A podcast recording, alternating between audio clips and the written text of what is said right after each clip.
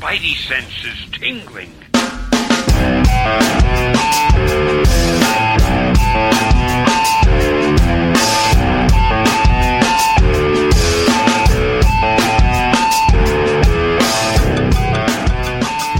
Yellow. He's used his editorial powers to relieve the drinking rule tonight for one host, one night only. He's Slim. He's the host of the Paper Keg podcast. This is episode 152. Welcome to the show. Uh, paperkeg.com. This is a podcast where three fathers talk about comic books. We do a book club to close out the show. You ever heard of Brian K. Vaughan? You ever heard of him? Pride of Baghdad.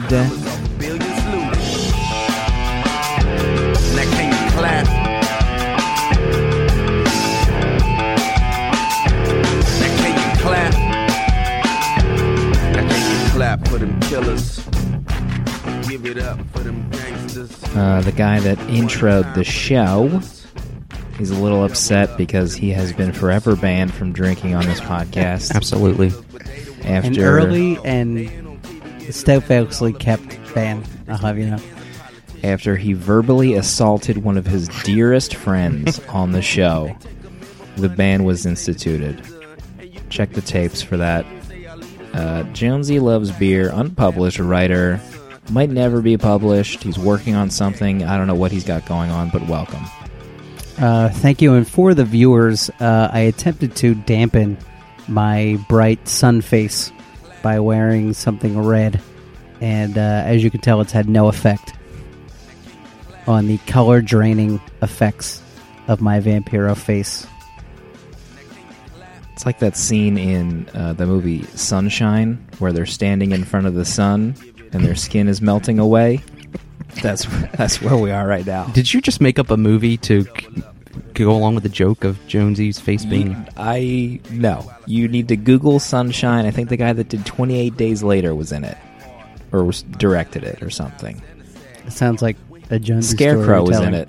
The guy who played the Scarecrow was. in it. Oh yeah, Cillian Murphy. Thank you. What about the uh, movie that would most compare to Jonesy wearing a leopard print woman's blouse for one of our episodes? Tootsie. Dustin Hoffman. Yeah. I'm Edward Uh, Kimberly. Speaking of uh, sexy women, you're a sexy man, Dale underscore A. You just pounded some five year old scotch in a plastic cup. Um, you look amazing. You're a father. You're the fave phenom on Twitter. The like Lothario on Facebook. You're really into Facebook right now. You started late. Your Facebook horse broke late. Did Welcome to the show. Let's make it all fun, all for love. But the one you hope is the one you want, the one you need. 'Cause when it's all fun, it's one for all. When there's someone that you know. Can I be the Sting in this scenario? Uh, you know, Slim, I volunteer you as Rod Stewart. Thank you. I'll be Bryan Adams. I don't even care. I love Bryan Adams. You said that as if everyone hates Bryan Adams. That's true. I just had to take his back because he got picked last in the Poor kickball What was game the- of paper keg. what was the last thing Bryan Adams did in the last 20 years? Someone get at me right now. Oh, you know what he Oh. did? Uh, I think I bet you it was the um, that Spanish sounding song. Have you ever really ever ever ever loved a woman? That sounds exactly like the song you just played. Like it's- pitch perfect. You just change the words around. it's very close. It's very close. Uh, what a show we have. We're going to be talking about Brian K. Vaughan's Vertigo, Pride of Baghdad, sleeper hit. I barely even heard of it. I can't. Did you? Did uh, either of you look to see who recommended this book to us like hundred episodes ago? I most Somebody certainly did. did. not look. I can tell you it was one um, Christopher Grundon. Hmm. Uh, I forget what his uh, Chris G nine eighty three or something on Twitter. That was his uh, user submitted entry for our one hundred episode episode uh, book club extravaganza. Whiskey's rolling good tonight, eh? Huh? Huh? Uh, to um, technically, we were supposed to record on Thursday, and um, I was going to be t- attending a happy hour before that, but then I ended up having to cancel on the guys completely. So, as recompense,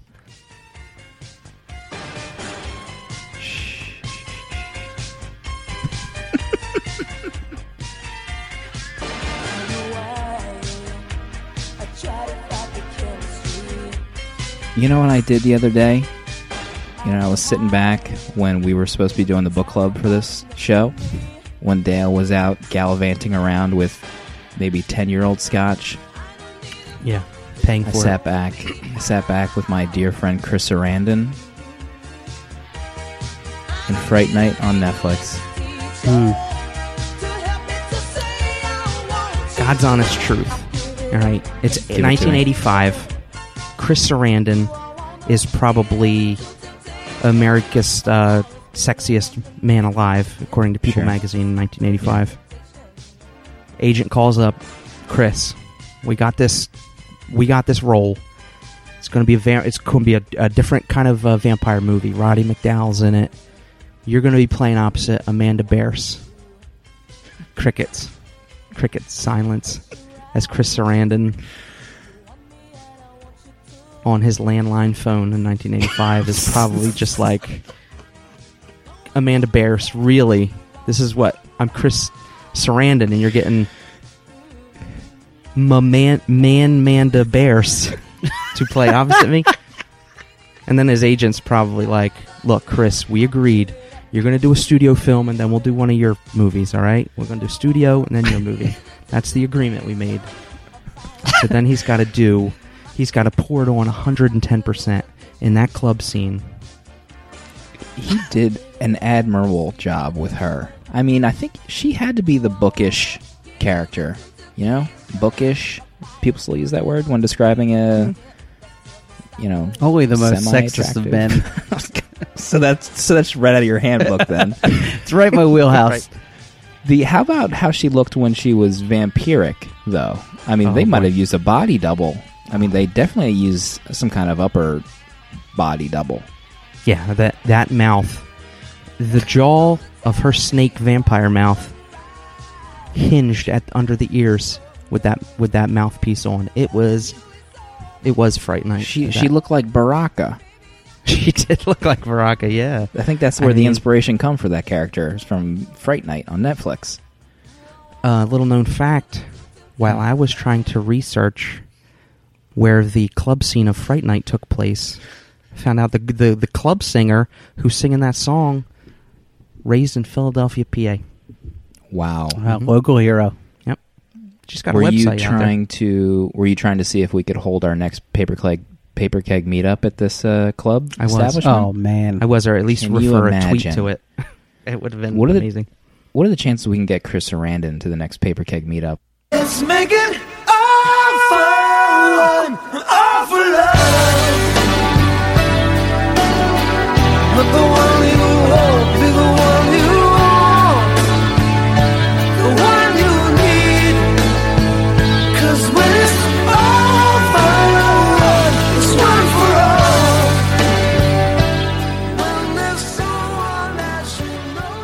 This just in, I have Bryan Adams on the line. He's free and available. Yes. Bryan Adams and Chris Sarandon.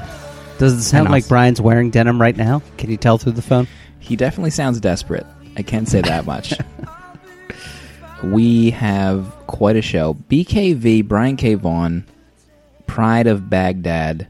You know, I had no idea what this book was. That we'll get into later in our book club segment. That's usually around the 30 minute mark. Um, apparently, it won like every award under the sun when it came out. What the heck was I doing that, that year when this book came out? I'd never heard of it. We'll get into it. Yeah. That's all, yeah, I, that's all I have to say about it for now. yeah. It's Save a time check. Where are we at on this show? Ten minutes. My lord. We got to get into We're 40 minutes in, and we've covered the life story of Bryan Adams. And Dale is most assuredly tanked Little known fact: Bryan Adams is uh, Canadian, I do believe. I don't think that's So- little known. If I can be blunt, I think everybody knows that. Agree to disagree. Then Fave Phenom, Bryan Adams, historian. Uh, so this segment, you know, we go around the room, this virtual room that we have, and we'll talk about the book that we read this week. Hopefully, we've had time to read other books besides our book club. maybe we'll see. Unlikely, but we're gonna just wing it and make up a book that's in our long box we read 15 years ago and pretend we read it this week. Spoilers. Been a rough week. Jonesy loves beer. Your skin is melting off in the face of the sun. Uh, what did you read this week? Uh, I'm just like that scene from Terminator 2 where she just grasps the uh, chain link fence as a nuclear blast. blast just takes her away. is that what happens when you look in the mirror in the morning? Luckily, I have a chain link fence right around my sink that I could just grab onto. Okay, so Superman, uh, Wonder Woman issue number eight. Uh, you know, I got My the God. series on the recommend from you two, Mhm. and uh, I love it. I, I'm going on record on the tape saying that I like a DC book. So, you know, I don't even know where my emotions are right now, except that issue number eight uh, was a side of Wonder Woman I have not seen yet, and that was Wonder Woman as the detective, trying to put the pieces together. What's up with Clark? Why does he have horny ridges all over his body? Oh, God. And why is he talking like a bee? And uh, Wonder Woman's going to get to the bottom of it. She's going to use her God of War powers, which uh, incredibly uh, clever here. You know, she approaches a uh, crime scene where the military has taken over jurisdiction, and she says, "Hey, soldier, what's up? Give me the news." And he's like, "Sure, strange lady. Here's everything." And he's like, "Why did I just do that?" She's like, "I'm the God of War. All soldiers know me, and I know them." Pretty bad Wow. A line. Can I just Wonder say that, owning it.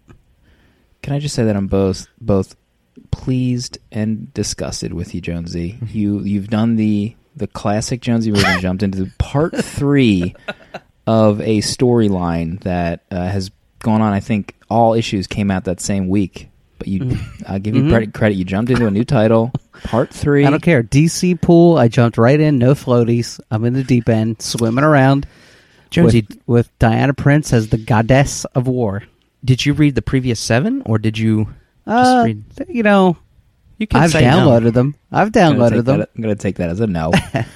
Uh, I think I read the one where he gets zapped by Doomsday and he's all grotesque from a Hmm. nuclear blast. That's not a word. So, Um, but uh, listen, Superman, Batman. As someone who uh, reads no current New Fifty Two, Mhm. uh, I'm telling you, this is a great book that you should be reading. I want to jump in here and say Please- I was please do. stunned by how much I enjoy Superman Doomed from DC Comics. They were they did a Hell on Earth storyline where he had like some kind of Kryptonian brother or something that came from. You know, his name's like Kal El. This guy's name was H apostrophe E L. Hell.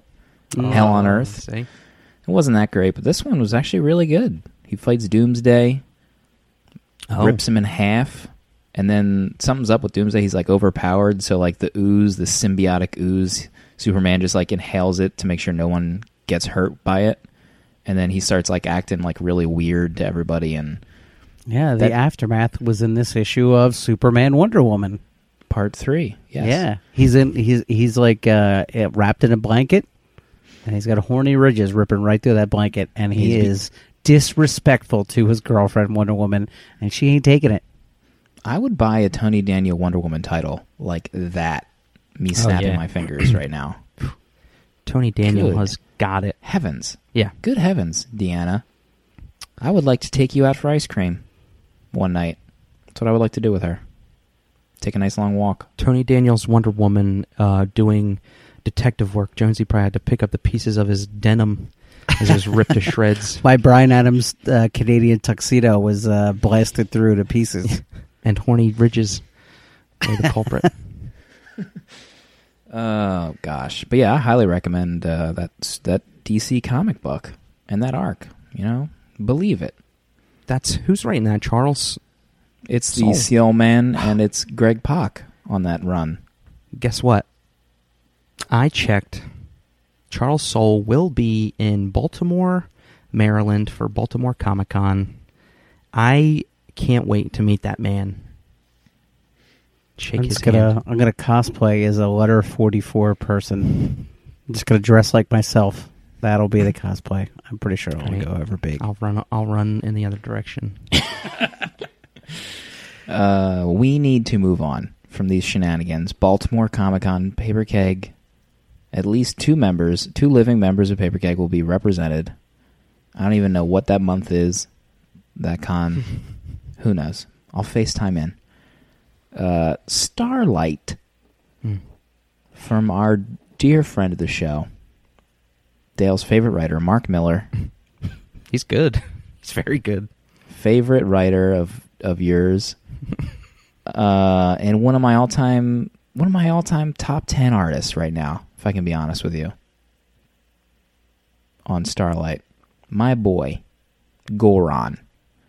You know he did the um the the pencils on Fury Max. Whew.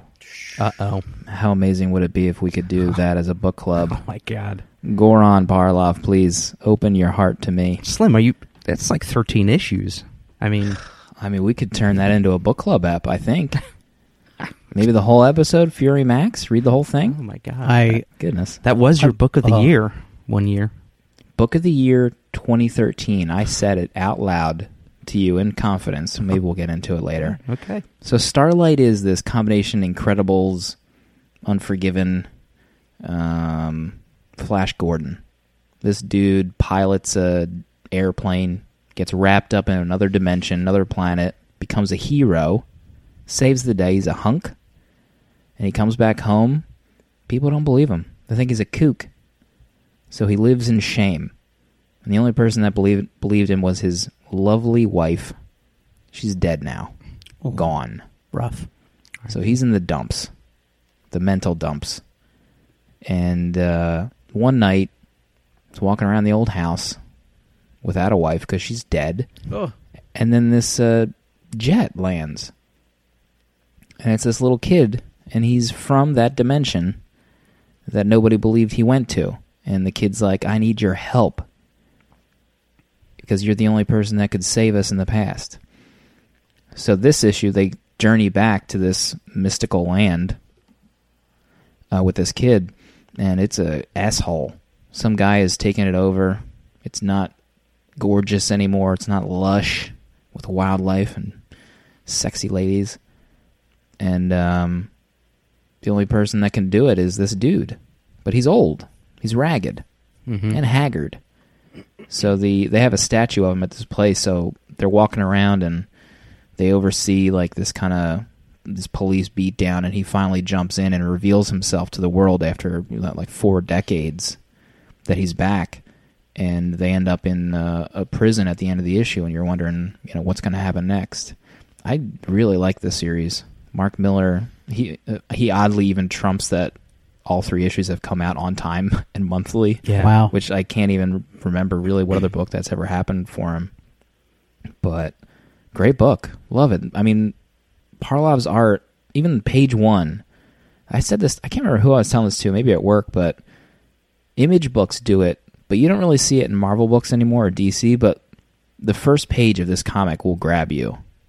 And Image Image's books seem to do that more than anyone else. And our Marvel books in the '80s and like early '90s used to do it with like this big splash page, like John Byrne's Superman run. Always had some kind of big splash page that made you want to turn the page.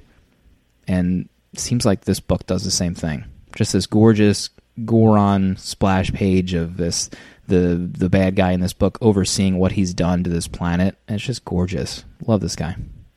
Want to marry him. Yeah, the uh, I haven't read this issue yet, but very, very pleased. I mean, you can definitely bet I subscribe to that thing because super, super happy with the and it's and it's three issues out already. I mean, what's the uh, what was that one he just last did? Jupiter something something. Jupiter's Legacy. Oh yeah, That's- I think Jupiter's it's like the- children.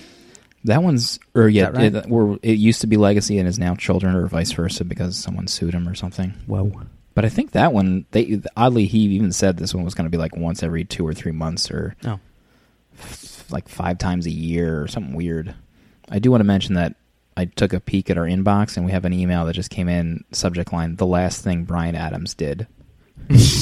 God bless our live watchers. Can't wait to get to that letter. Dale underscore A, um, dear friend of the show, you know, probably the longest running host of the show, outside of myself. You do another show about books called Book Jug. Uh, you were just on like eight episodes of the Echo Rift podcast, guest hosting. I think Jonesy was also on one of them. Alleged. Alleged, Alleged- official appearance. Alleged podcast journeyman. hmm So wait a minute. Jonesy, Wait a you were harping. Wait a second Yeah, here. hold up. Wait a minute. Back up. We just spent like 20 episodes harping about how you never guest hosted on Echo Rift and flies under the radar, under the darkness of night. You you were just on an Echo Rift podcast. Yeah. Stop the internet presses. It happened.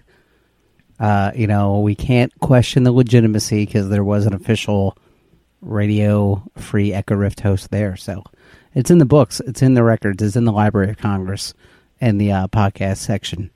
I It's been know. I feel, done. I feel. Can I be honest? I feel cheated right now. you know, we tried to make this, uh, you know, a big deal for Jonesy. Never guest hosted on this podcast that we've all been on. Yeah, not a lot of fanfare. It's okay. I uh, I don't do things big. So Slim, did you if wake know up me. the next day after that and you were like, "Man, nobody said anything about how I was on Echo Rift." No, uh, you know, uh, what I did was I burned that audio onto many Memorex uh, CDRs, and much like uh, Indecent Memorex. Proposal, just uh, rolled uh, in the nude on those CDs because I had made it. I, my ship had come in, as it were. The the most shocking thing about the description is you called out Memorex out of all of that. His his CDR of choice, obviously. He's always talking about Memorex on this It's show. It's the brand of a new generation. always talking about Memorex. Uh, Dale underscore A, please take us into what you read this week. I went ahead and checked out a new book by one of my favorite creative teams, Brian Michael Bendis, Michael Avon Oeming, The United States of Murder Inc. Hmm. And this this book is about basically organized crime has never been squashed and probably more so been more integrated into control of who has control over certain properties. The in this book it sounds like most of the eastern seaboard is under under under organized crime rule and that's just accepted and and lived as.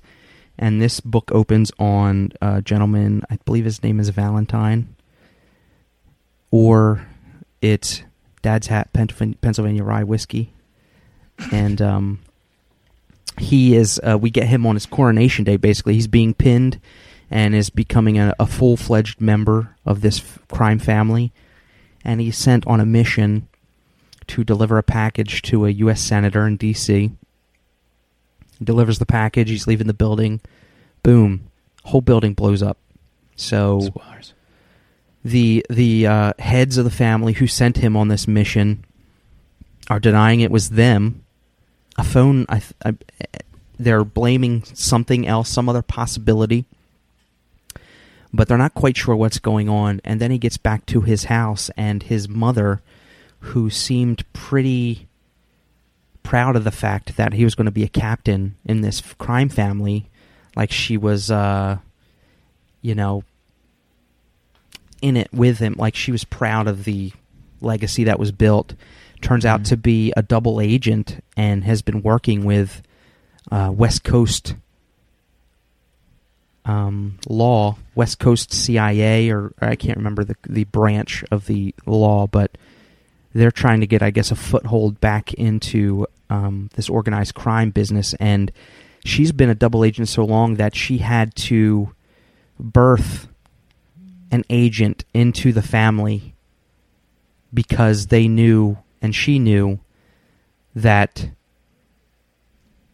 she couldn't get she couldn't uh, infiltrate as deep because she's not she wasn't blood. She married into it, but her son, who was just made a captain, is uh, has been raised into it. So this kid's been you know raised for 18 years under false pretenses, and now there's like a secret room in some house, and his mother reveals that he's working with uh, that they're working with agents, and he is supposed to become the mole now, and that's where the book leaves off. It's very interesting, and you know, Oeming's art is so unique. It's that power style that you're so used to.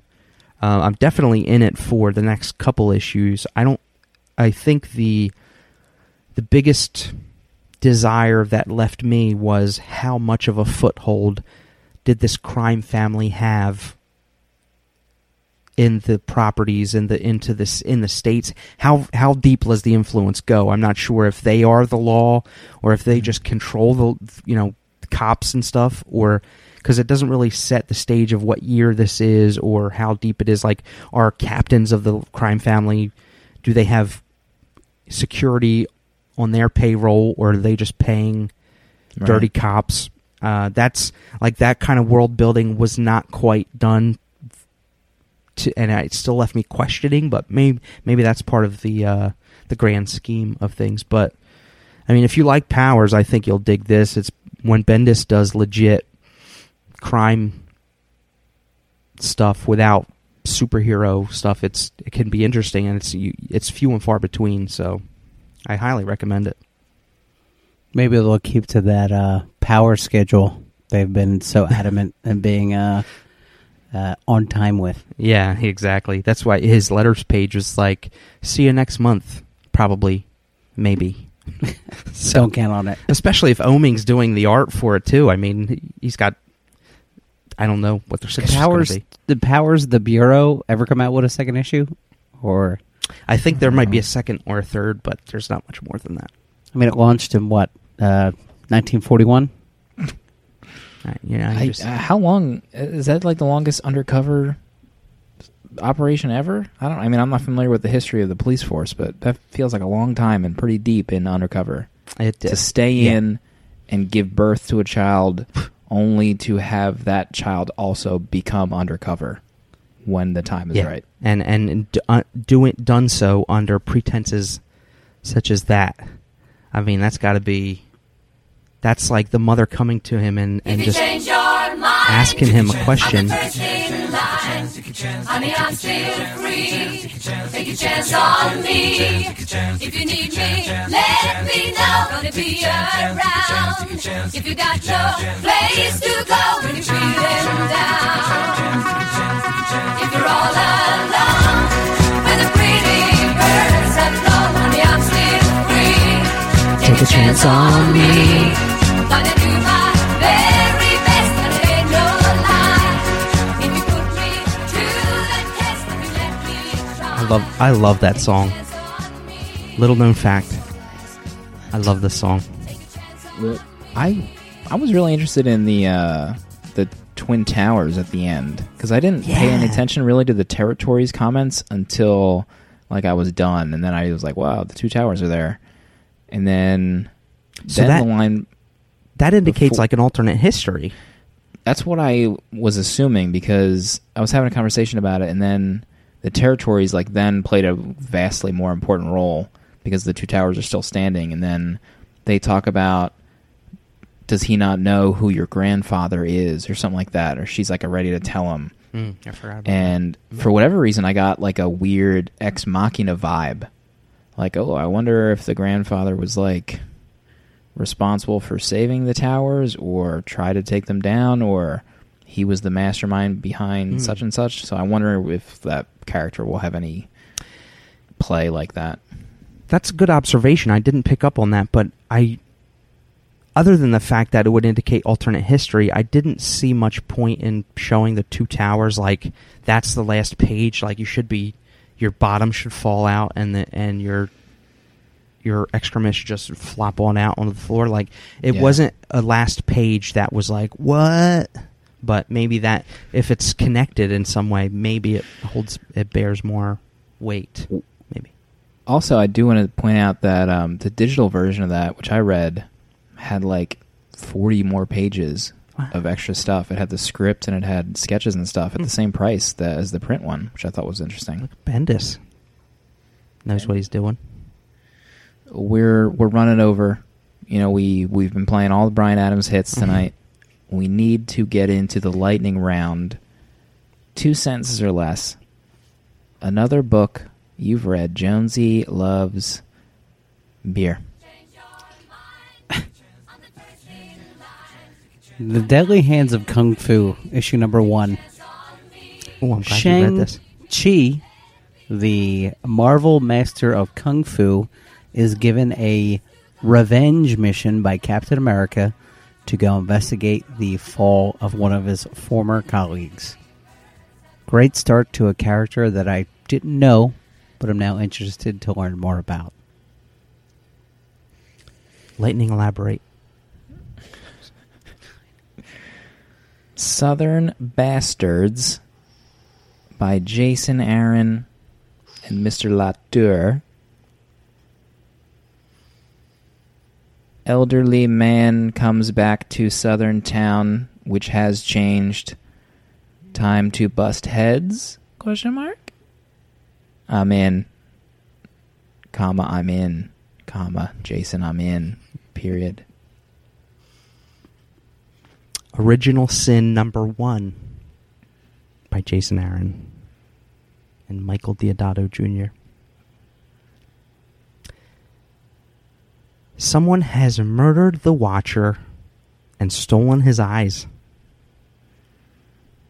Spoilers. Think about the implications and what seems to be turning it into an Avengers type book.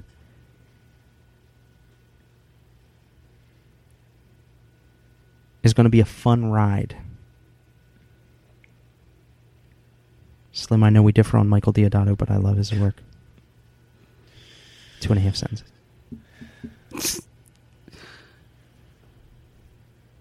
Pride of Baghdad from Vertigo, Brian K. Vaughan, Nico Henrichon.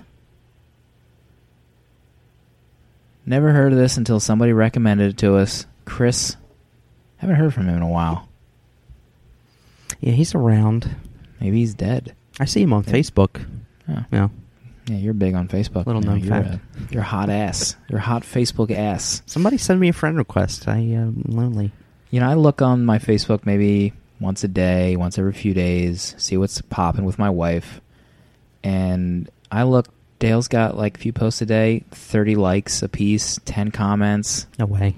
Guy Never. is a Never. legend. I strive for that. Any social media you touch, it uh, becomes inflamed No, that's not with true. love. Because I have family and I post pictures of my kids, maybe.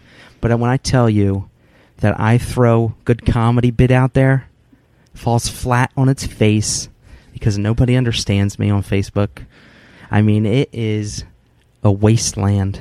That is where there. you, this is like your open mic night where Yeah. nobody knows exists and you go there and then you, you put out the finalized material on Twitter and us in Yes. GChat. Twitter and you guys get me. Before My before we get into Pride of Baghdad, can I just say, great shots this weekend with you Oh, cool, on the thanks. Instagram. Yeah. Great shots, Thanks. I didn't want to overdo it, but I wanted to get a few out there. just a taste. Yeah. Thanks, man. I I I uh, had fun. It was peaceful there. Jonesy, what is Pride of Baghdad? Amidst the U.S. invasion of Iraq, uh, the Capitol Zoo is bombed, and a pride, see what they did there, of lions, is, what, is unwittingly released into the capital city. Dan Uh, underscore does not speak for Paper Keg as a whole. this uh, this uh, straggling group of lions uh, tries to make their way in the city while searching for food, shelter, and a way out of the harm from both other escaped animals and the U.S. military. Uh, going so far as discovering the palace, defeating a crazed bear, and ultimately seeing the horizon for the first last time. Pride of Baghdad. I feel like we should we should grab a hold of Dale before we lose him. Uh, once the scotch really kicks in, I think it kicked in like 15 minutes ago because he's been DJing the S No, out of this episode. just gives me a good excuse to DJ. you don't need an excuse, Dale. Thank you.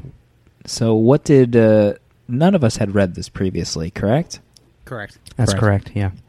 Oh man, Jonesy, I want to hear from Jonesy before I give my opinion on this book, please. I adored this book. Um, I don't know if you agree. You're about to rip me apart, but that was a great uh, sound effect. Uh, He was, everything. uh, ab- He was wrapping his hands in gauze and then hot glue and dipping them in broken glass. in so broken could- glass. Getting ready for the battle. He's about. He's going to just backhand you across your face. Jonesy. Use my face as a speed bag. Is what you're trying to say? He's going to tong po all over your face. so yeah, everything about this book I think is uh, magical, and it also tries to be topical and uh, thought provoking. And it's a story about four lions. So think about that. Think about that as the delivery system of a different view of the Iraqi invasion.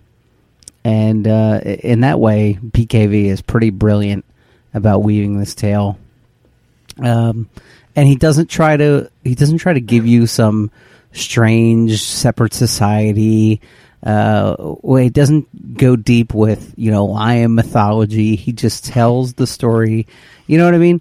Tells the story of four lions who take on you know human characteristics for a short st- for a short time.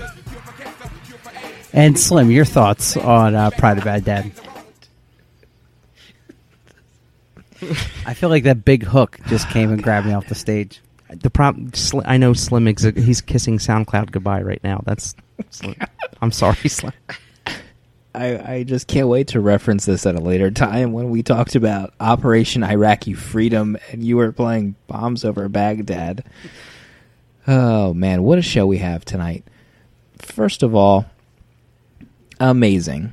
Amazing book. I feel like I, I was like in awe when I read the last page and the little two page bit at the end about um, the Iraqi war.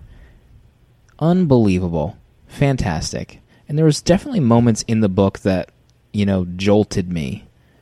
Like maybe, you know, when I first started reading it, the flashback scene of the one uh, lioness, the older lioness, about how she was ravaged by some of the lions. Like, I was like, oh, God, I'm not sure. Is the whole book going to be like this? Like, I don't know. It just set like a kind of emotional state right off the bat that I wasn't expecting and then you move on a little bit more and you get into the nitty gritty of each different character.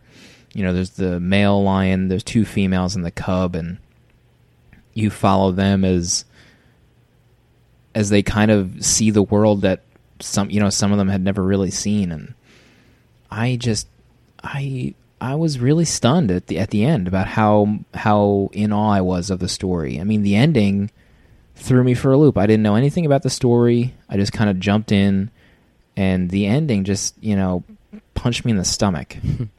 like Made there was no sick, other. didn't it? did. It made me really like sick to my stomach.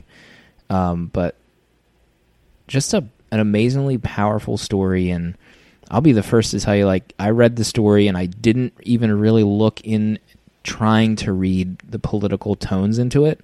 And you don't have to. You don't have to. Like my f- first read, I just thought it was a very powerful story that took place during this time frame, and you can get a kind of um, conflicted feelings about the war, whatever um, opinion you have on it.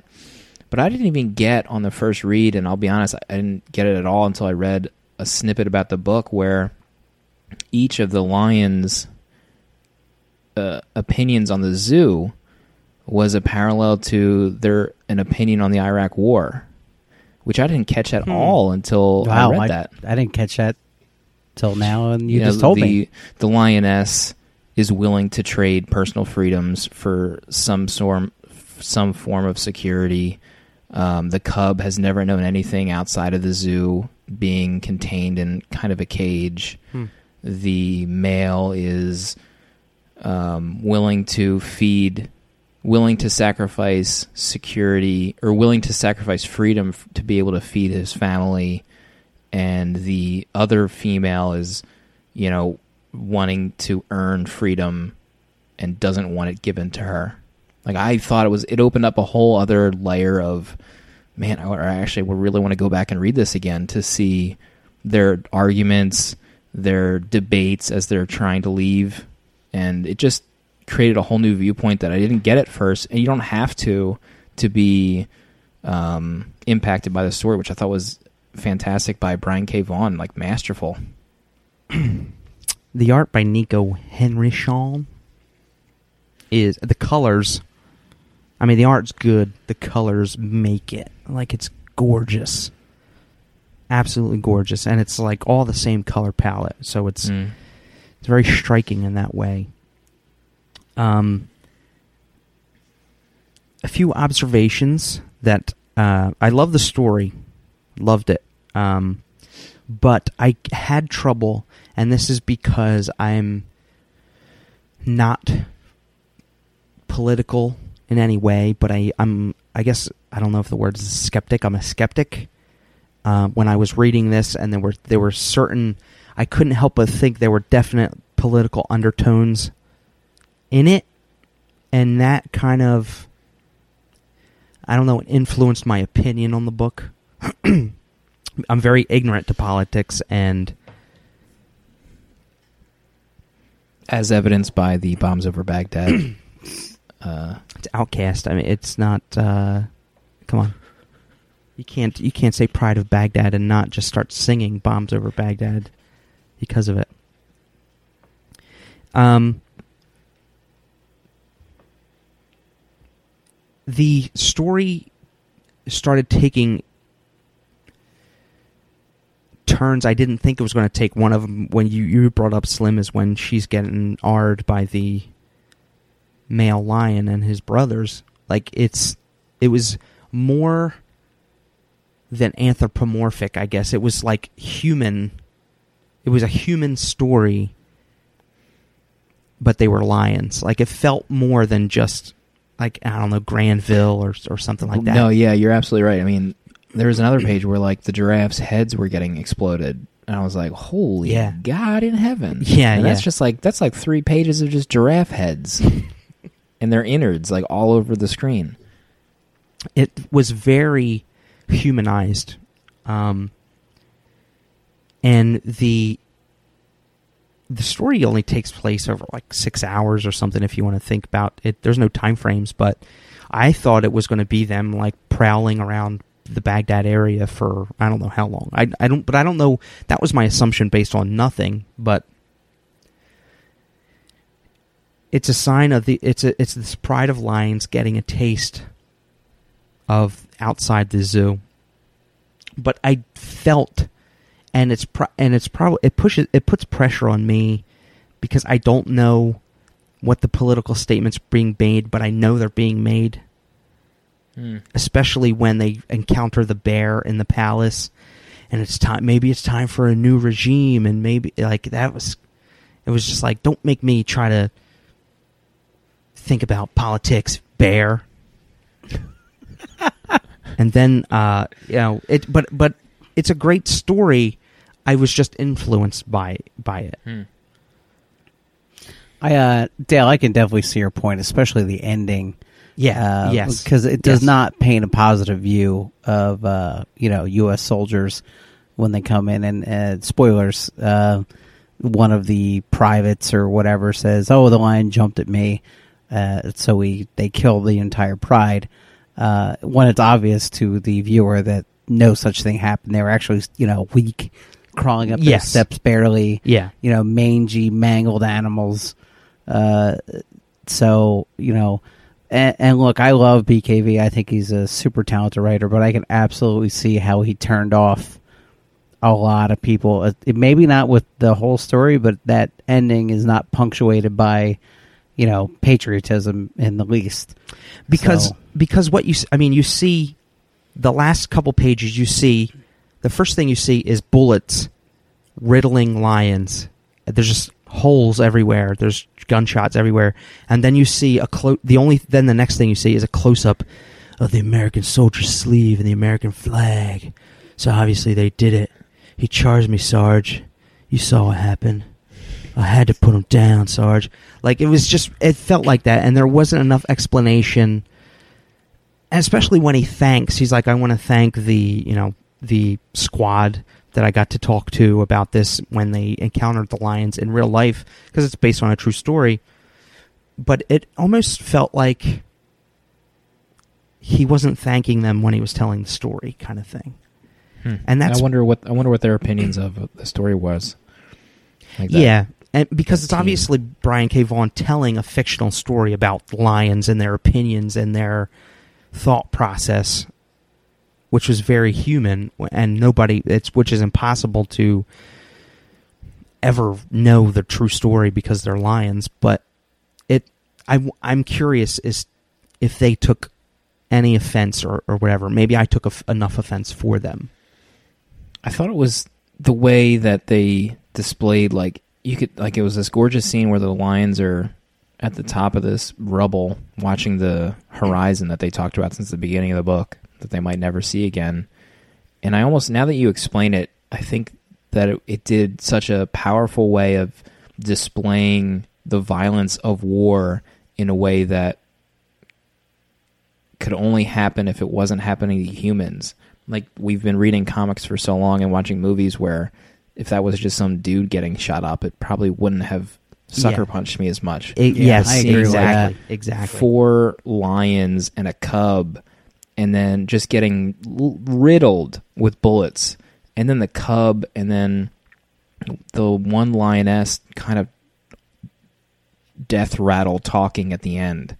Like that displayed what war is in a manner that for me is probably the only way possible unless it's like actual video footage because it's just something you don't see. hmm And also the humanizing of the characters. How about the scene with the turtle where he talks Oh, about you know what's what's it all for? He's like damned if I know and then they do the splash page of his whole family dead and he's like damned if I care. Good lord. Amazing page. Yeah, and they're like mired in oil, and because he was there for the last one, it was it's that's that was some powerful stuff when you're just expecting lions and and turtles, which you weren't expecting, but they're I mean they're super I mean, you can see you can see the the grief. That turtle was grief stricken in that mm-hmm. panel. Like that's just a that's hard to do as an artist. And I mean that page was amazing. I mean, just think about what you just said and the reverence of which you said it. That turtle was grief stricken, but you said it with absolutely uh, correct emotional inflection, and we both just uh, agreed with you without question. Yeah. I mean, that's got to say something for Brian K. Vaughan and the level of skill he I brings mean, to also a story. also the, the the artist. I mean, I don't know how many times he tried to draw that turtle's face to get that right pitch perfect mood, but I mean, absolutely nailed it. I thought the the Bears um I don't know what they did to instill fear from the way that bear spoke, but I was like taken aback by how Yeah. well that bear was written. I thought when they, they were all finally dead see him. when that bear shows up. I Oh, did not yeah. think Zill had a chance oh yeah, of fighting No. off that thing. I mean, and the, and just like the lions, the bear looked like art, but it looked like a bear. Like the way his lip hat hung. Oh yeah, swinging around all drooly. Yeah, and it, it just looked like live footage of a bear, like still pictures of a bear growling mid and mid growl is is absolutely intense. Just save for the lucky chance that the bear fell out a window. I mean, I don't think anybody stood a chance. That guy was huge, Mm-hmm. but it was fantastic. Yeah, the um, I mean, some of the other pages that were great, not just artistically but story wise, where the cub looks up and sees the fireflies, but it's just more, you know, ammunition flying across their head, and I mean the final splash, the two page splash where they show the actual horizon. Phew, get that get that thing framed. I mean, right before they get riddled with bullets, but Mm. still.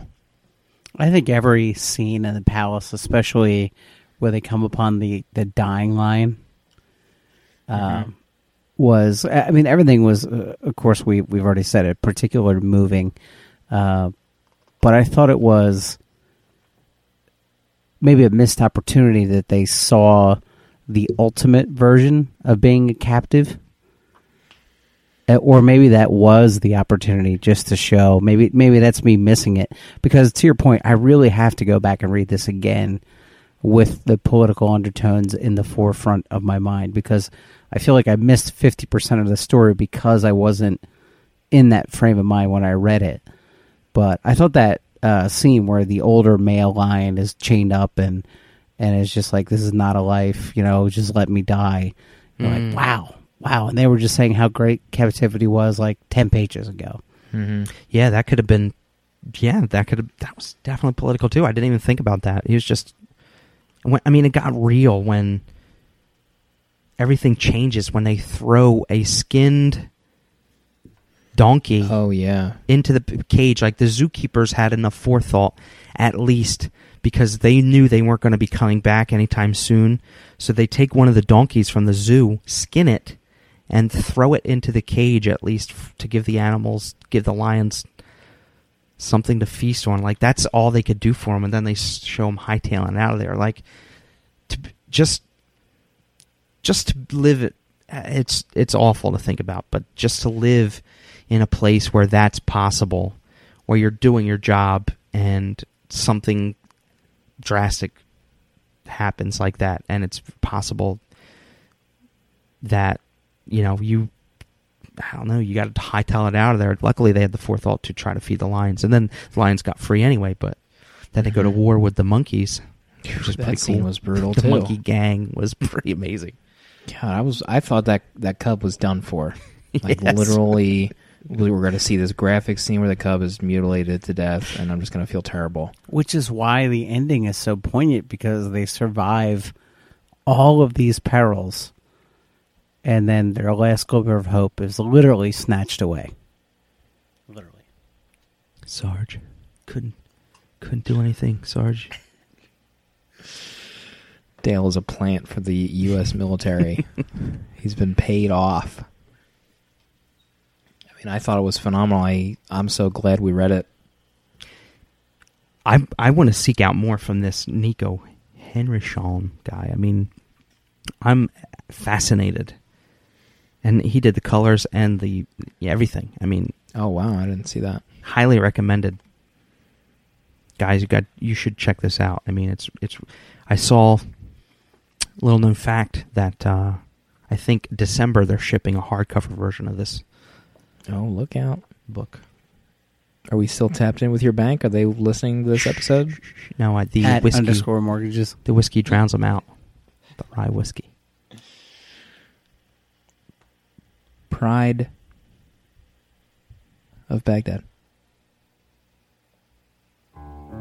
We got your letters. I'm gonna open them up. Farrington's gonna read them to you. Letters at paperkeg.com. Do you want to shoot us a letter? We might read it on the air.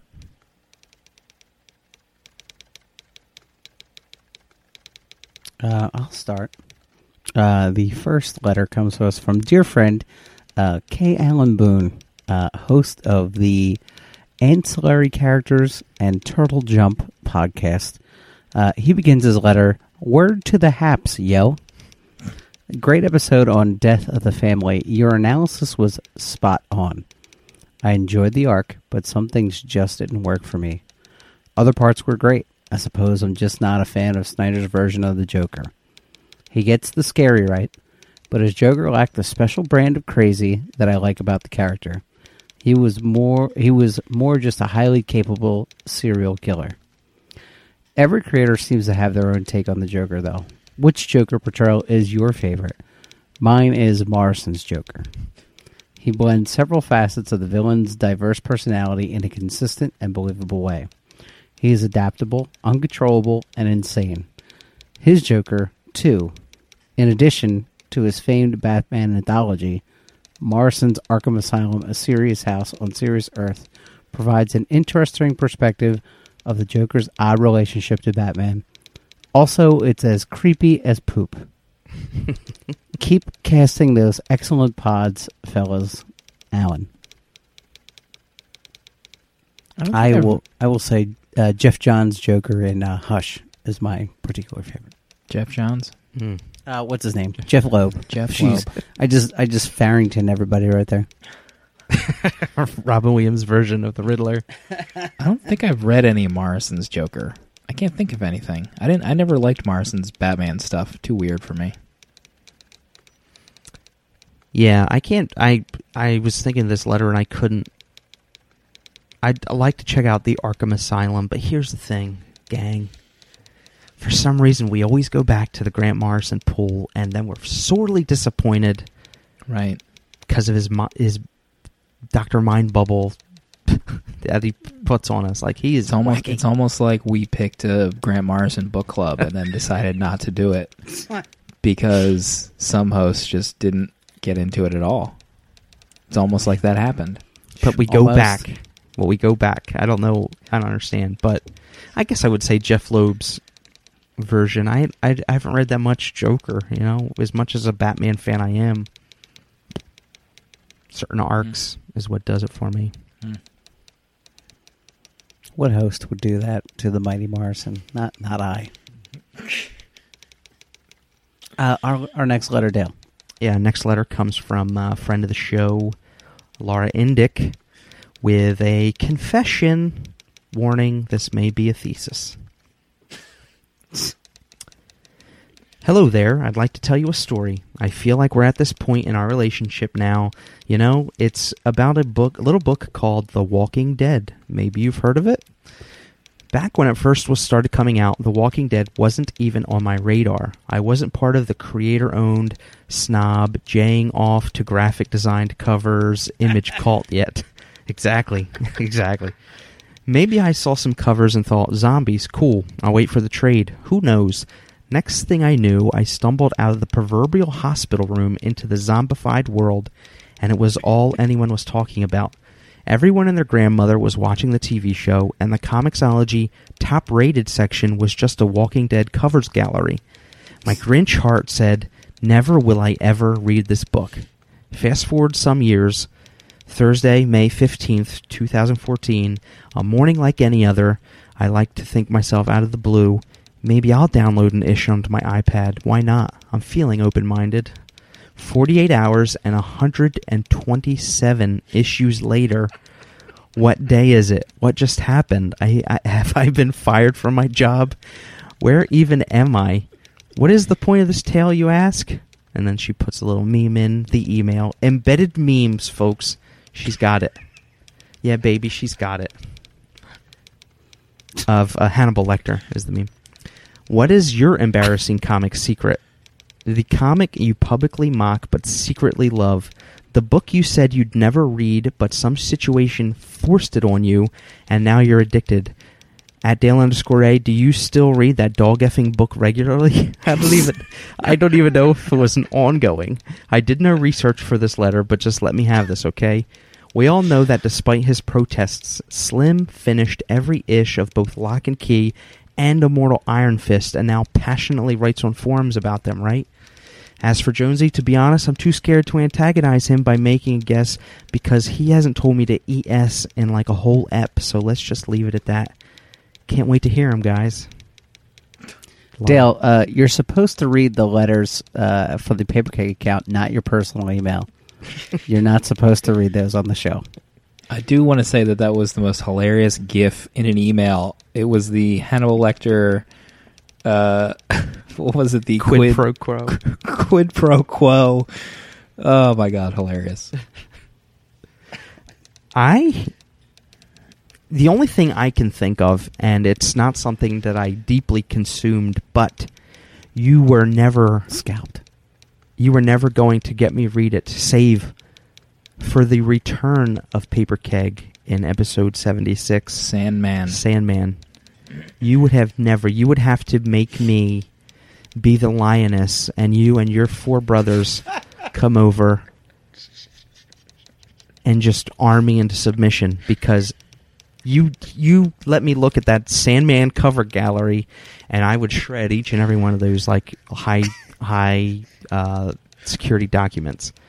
I I didn't get anything about Sandman, and the big joke was I'll read Sandman when Paper Keg comes back. And then Paper Keg came back, and I read Sandman, and I adored it. I absolutely adored it. And it's hard not to equate comics with Paper Keg anymore. So if there's something else that it was before Paper Keg, I don't remember it. But most of the comics that I consume now is for the show in one form or another. So Can I can I just point out something freaky? And we do this every time we reference episode in the past. That was episode seventy six. Mm-hmm. It's been seventy six episodes since that Oh, episode. God. Wow. My head. Mirror in front of a mirror right now. That's what we just did. But yeah, I I wouldn't. I wanted no parts of Sandman, and I didn't even know what it was about. I just knew I didn't want any parts of it. But I I read it, and it was that one episode, that one issue where those creeps are in the diner. That guy's in the diner, and he just puts a spell over everybody. Oh, my god, one of the single most terrifying issues of a comic book. Oh, I forgot about that issue. Uh, I will say that the comic I'm most embarrassed to have purchased and know it's that my people, dog effing issue, probably. No, the grid knows that I own Crossed in some digital form, and I wish I could scrub that data from reality, from the matrix, if you will. But people know that that Jones Eagles Beer had purchased, downloaded, and viewed Crossed, and I'm afraid I'm being judged the world over for that. Oh man, completely admittedly though, Crossed I would read more Crossed if we if we just did every ep- Paper Keg Nights episode on Cross so I could catch up. I wouldn't read it in my personal life, but I get Sure, engaged. many I true engaged. things are said by by Drunk Dale. I've never read past Locke and Key, the volume that I was forced to read, and it might. I think it's going to stay that way. So Wow. what she said was a dirty lie, untruth. I can't think of anything, unfortunately. I know it's a cop out, but All right. yeah. Our, Bring the uh, letter segment down. Sorry, guys. Our next letter from a friend of the show, Cameron Rice, uh, entitled "The Last Thing B. Adams Did." In 1996, Bryan Adams contributed to the soundtrack for "The Mirror Has Two Faces," Oh, and he was lucky enough to sing with Barbra Streisand. oh. Classic. Tell Slim to get it together. Let's make it all fun, But the one you hope is the one you want, the one you need. 'Cause when it's all fun, it's one for all. When there's someone that you know, then just let your feelings show. Oliver Platt, I love you. A Disney's Three Musketeers reference for the audience in case you didn't get it. As was the song from the Three Musketeers soundtrack. I got it. Okay, I got it. Okay, All right, so have another whiskey. Next up, uh, thank you, thank you at Jurassic Alien on Twitter for bringing that. That is some uh, engagement right there, like that. Next up comes from um, Andrew Myers, who is the Indiana Jones Twitter icon at IndieAndroid on Twitter. Follow him; he's a good guy. Hiya, fellas. I'm a relatively new listener, and I really enjoy the show. Just wanted to drop you a line to let you know the show is appreciated. I never know what to ask, so here's a random question. How many long boxes of comics does each host own? I really like The Severed Ep and The Death of the Family was so wonderful. I have already purchased two graphic novels solely on your show's recommendation, Hulk Gray and Last of the Greats. Thoroughly enjoyed both. Thanks for putting together such a wonderful show. Your attention to detail is superb. That was nice. Thanks for writing because it's Yeah, it's tough nice. to Thank you. write into a show when, especially when you don't really don't know what to ask. So uh, we appreciate it. Thanks, Andrew, Well- for writing in. Plus, I think that Hulk Gray episode, Jonesy took a big old uh, steamy pile of S. I on did, that and book. then I did my patented biggest backpedal ever in some letter segment confession where I said I went back and then I really enjoyed it. I never told anybody. how many long boxes do you have, Jonesy? I own zero. Uh, Slim might be able to tell you that I collected all of my different runs into comic binders and put them on the shelves like some weird eclectic binder keeper. Yeah, I'd, ne- I'd never seen anything like that. I think the first time I saw it was maybe 15 years ago. We were at your old house, and I was looking through these binders, and I was like, "Chris, what are what are these things, man?" Man, and uh, you were, I think we were probably watching Indiana Jones on VHS at the time. Debatable. And I I didn't understand it. I, I still don't even get it. You might be the only person on the planet that does that. Yeah. Yeah. There's a little peek behind the curtain there. So how many binders do you have? yeah. About 20, 25. How many comics in each binder? Three. No. I want to say they hold up as much as 60. Jesus, Yeah. that's like a short box. box. They're bro. heavy. They are heavy. They're heavy. They were hard to move. They gotta look like that. they must look like tomes from the Harry Potter movies. Uh, the Just shelf they were on sagged quite guides. a bit. yeah, planetary guides for each of the years since uh, Elijah Snow, Century Baby, was born. I think I have like nine long boxes. Where do you have them? Is I have a closet that's just like stacked long boxes. I apologize, Slim. I was asking son's Jonesy. I was going to make the a. house. sorry. Is Christian ba- mini Christian Bale watching over these binders as we speak? No, they're currently in, um, A trash can. yeah, uh, tote. Uh, what do you call them? The uh, plastic totes you get at Walmart. The big uh, moving totes. Hmm. I just I have nowhere to display them really. So what you do is you vacuum seal the page, then three hole punch the flap, and then they stack inside the binder, and you have your own cover flow.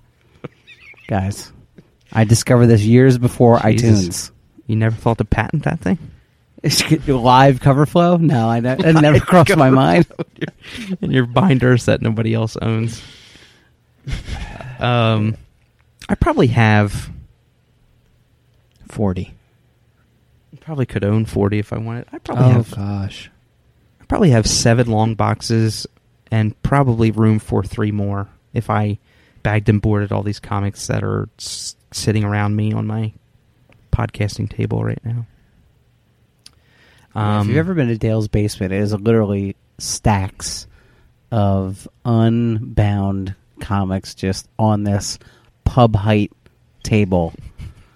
That good luck getting around that table for anything because it's comics. You see, The only thing within doing? reach is the uh, organic bug spray that you can spray after pooping, which Slim fumigated us out of the basement. I still can't taste certain flavors thanks First to of that irrigation of bug spray. Who puts bug spray on the back of a toilet? The only spray in the room. It would no. It wasn't Any the other only person spray on in the the room. planet, any Do other not person would've me made that like mistake. Some per, some person who doesn't put spray, other spray in the room. There was there was spray in the room, other spray. It's like putting it's like putting rat poison next to the salt. it's like perfect storm when I just get done spraying bugs, and then you got to go in and uh, get your fix, and you you smells like organic menthol bug spray. Next episode is going to be a doozy. I Can't can't wait. wait. to talk about it. Oh man, You know, I, I can't wait to talk about it as if it was my book of 2013. wait a minute. We just got done talking about that. Did we? Did we talk about it? We laid some groundwork. I mean, turn the volume up to the max for that episode, guys. We'll see everybody next week.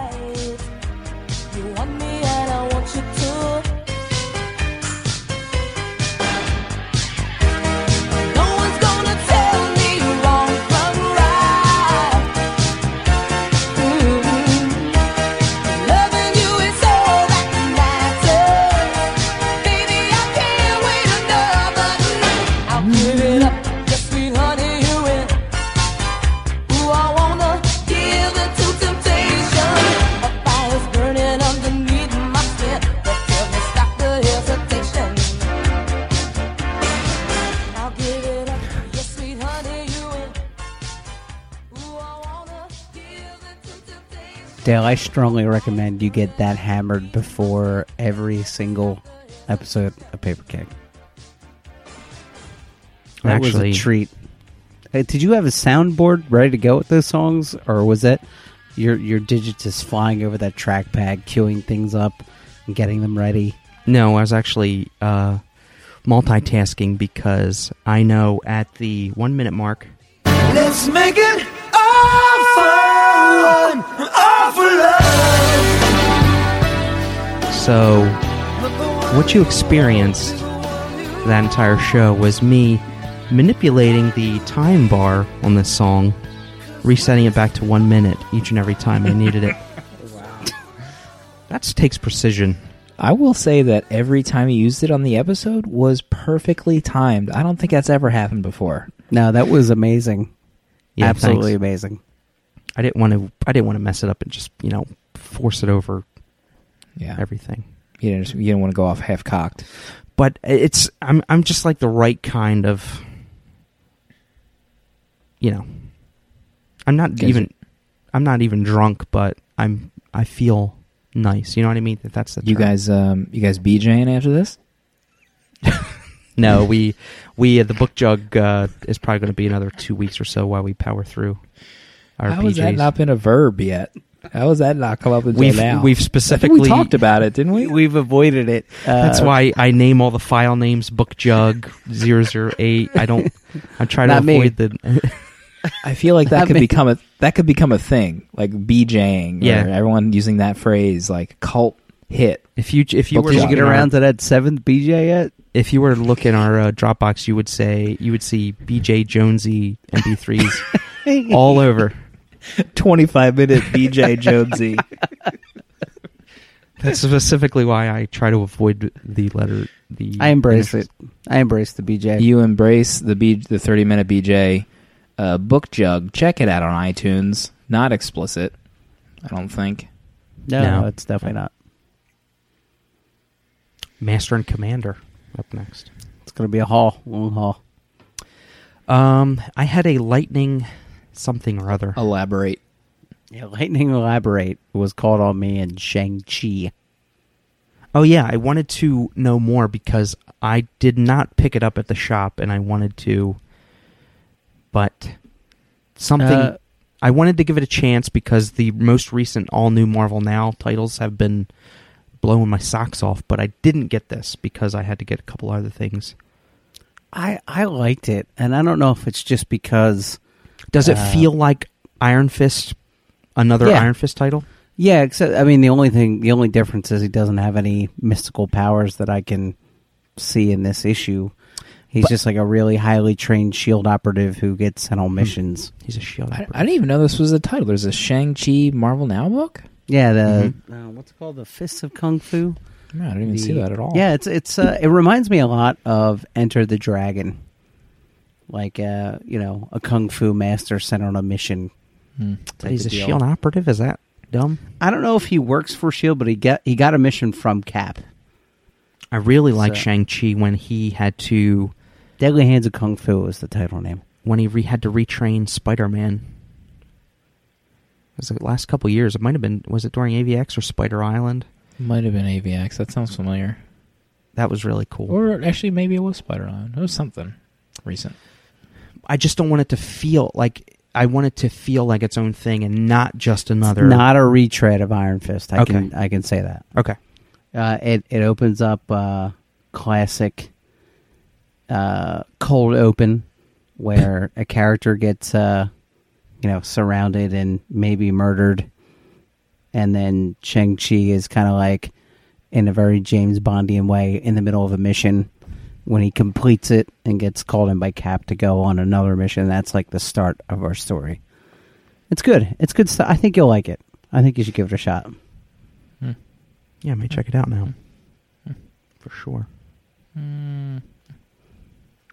Oh, did I tell you? Um, or maybe you already knew this, but I finished or I read that second issue of Superman Doomsday Prey, Hunter Prey, or whatever, and it revealed the origin of Doomsday. Did you guys ever read the origin of Doomsday? In Wasn't like he a- a creature from beneath the crust of the earth or some strangeness? no, on like some remote section of a planet hundreds of thousands of years ago. This scientist uh, genetically created this baby, and on this planet there was like these the most vicious species available in the solar system, and they would shoot out this baby and see what happens. Hmm. He wanted to create the ultimate human or the ultimate being, and every obviously the baby would be destroyed every time it got thrown out there. But he did it every uh, a new one every day, or like a new one every like four hours, and they did this for de- for decades. And every Jesus. every few years or every few decades there'd be a different permutation and the baby would change um the baby would like last longer last it lasted like five seconds and then like maybe half a year later it would last six seconds and then eventually it turned into doomsday and That's the baby the baby survived and destroyed the monsters which i thought was bonkers Good lord. Kind of reminds me of the Viltrumites origin from uh, Invincible. Hmm. The the like shocker, like when this origin was revealed to Superman, because they always wondered why Doomsday would come after Superman. Mm-hmm. Uh, because when the Doomsday f- survived and killed the species on this planet, he eventually was created to like not kill the people who created him, but he went after the leader of the whole plan and killed them. And then they wondered why Superman was always the the the the the guy that Doomsday always went after, and it was revealed because Doomsday recognized Superman's DNA from that planet, and Doomsday was created on Krypton Oh wow! before Krypton was like Krypton. Wow. That makes all kinds of sense.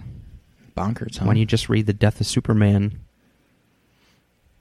yeah, it has a different. you're just like, what the what the hell's Doomsday got to do with Superman? Yeah, it was really cool. Huh. Wow. Long show, another long one. It's planetary length right here. No. Hour eighteen. Oh my God. We need to cut it off. We need to cut Dale off from the bottle. We need to cut this episode off. Cut your third pair of socks off. Listen, the sock hate has got to stop. The Biden tweets are getting out of control. Yeah, you probably got notified every time that that tweet I was did. saved. I did. Somebody favored a tweet that you were mentioned in. Right up your A is what it said. that Oh, boy. one, I, that He's almost hit ramping up. double. That one almost hit double digit faves. Ooh. I think it was like it was nine or so 10. bad that my subtweet got favorited a couple times. Oh god, felt pretty happy with that one. Yeah. Good, I'm glad. I'm and glad. and the good thing about that is just more material we could just mine for the show. Yeah, You know what I mean? That's gold. That's going to be Yeah, gold for. just dog pile on my two socks. Just you know, oh yeah, dog pile, sweat pile, BJ's. blister pile. blister pile.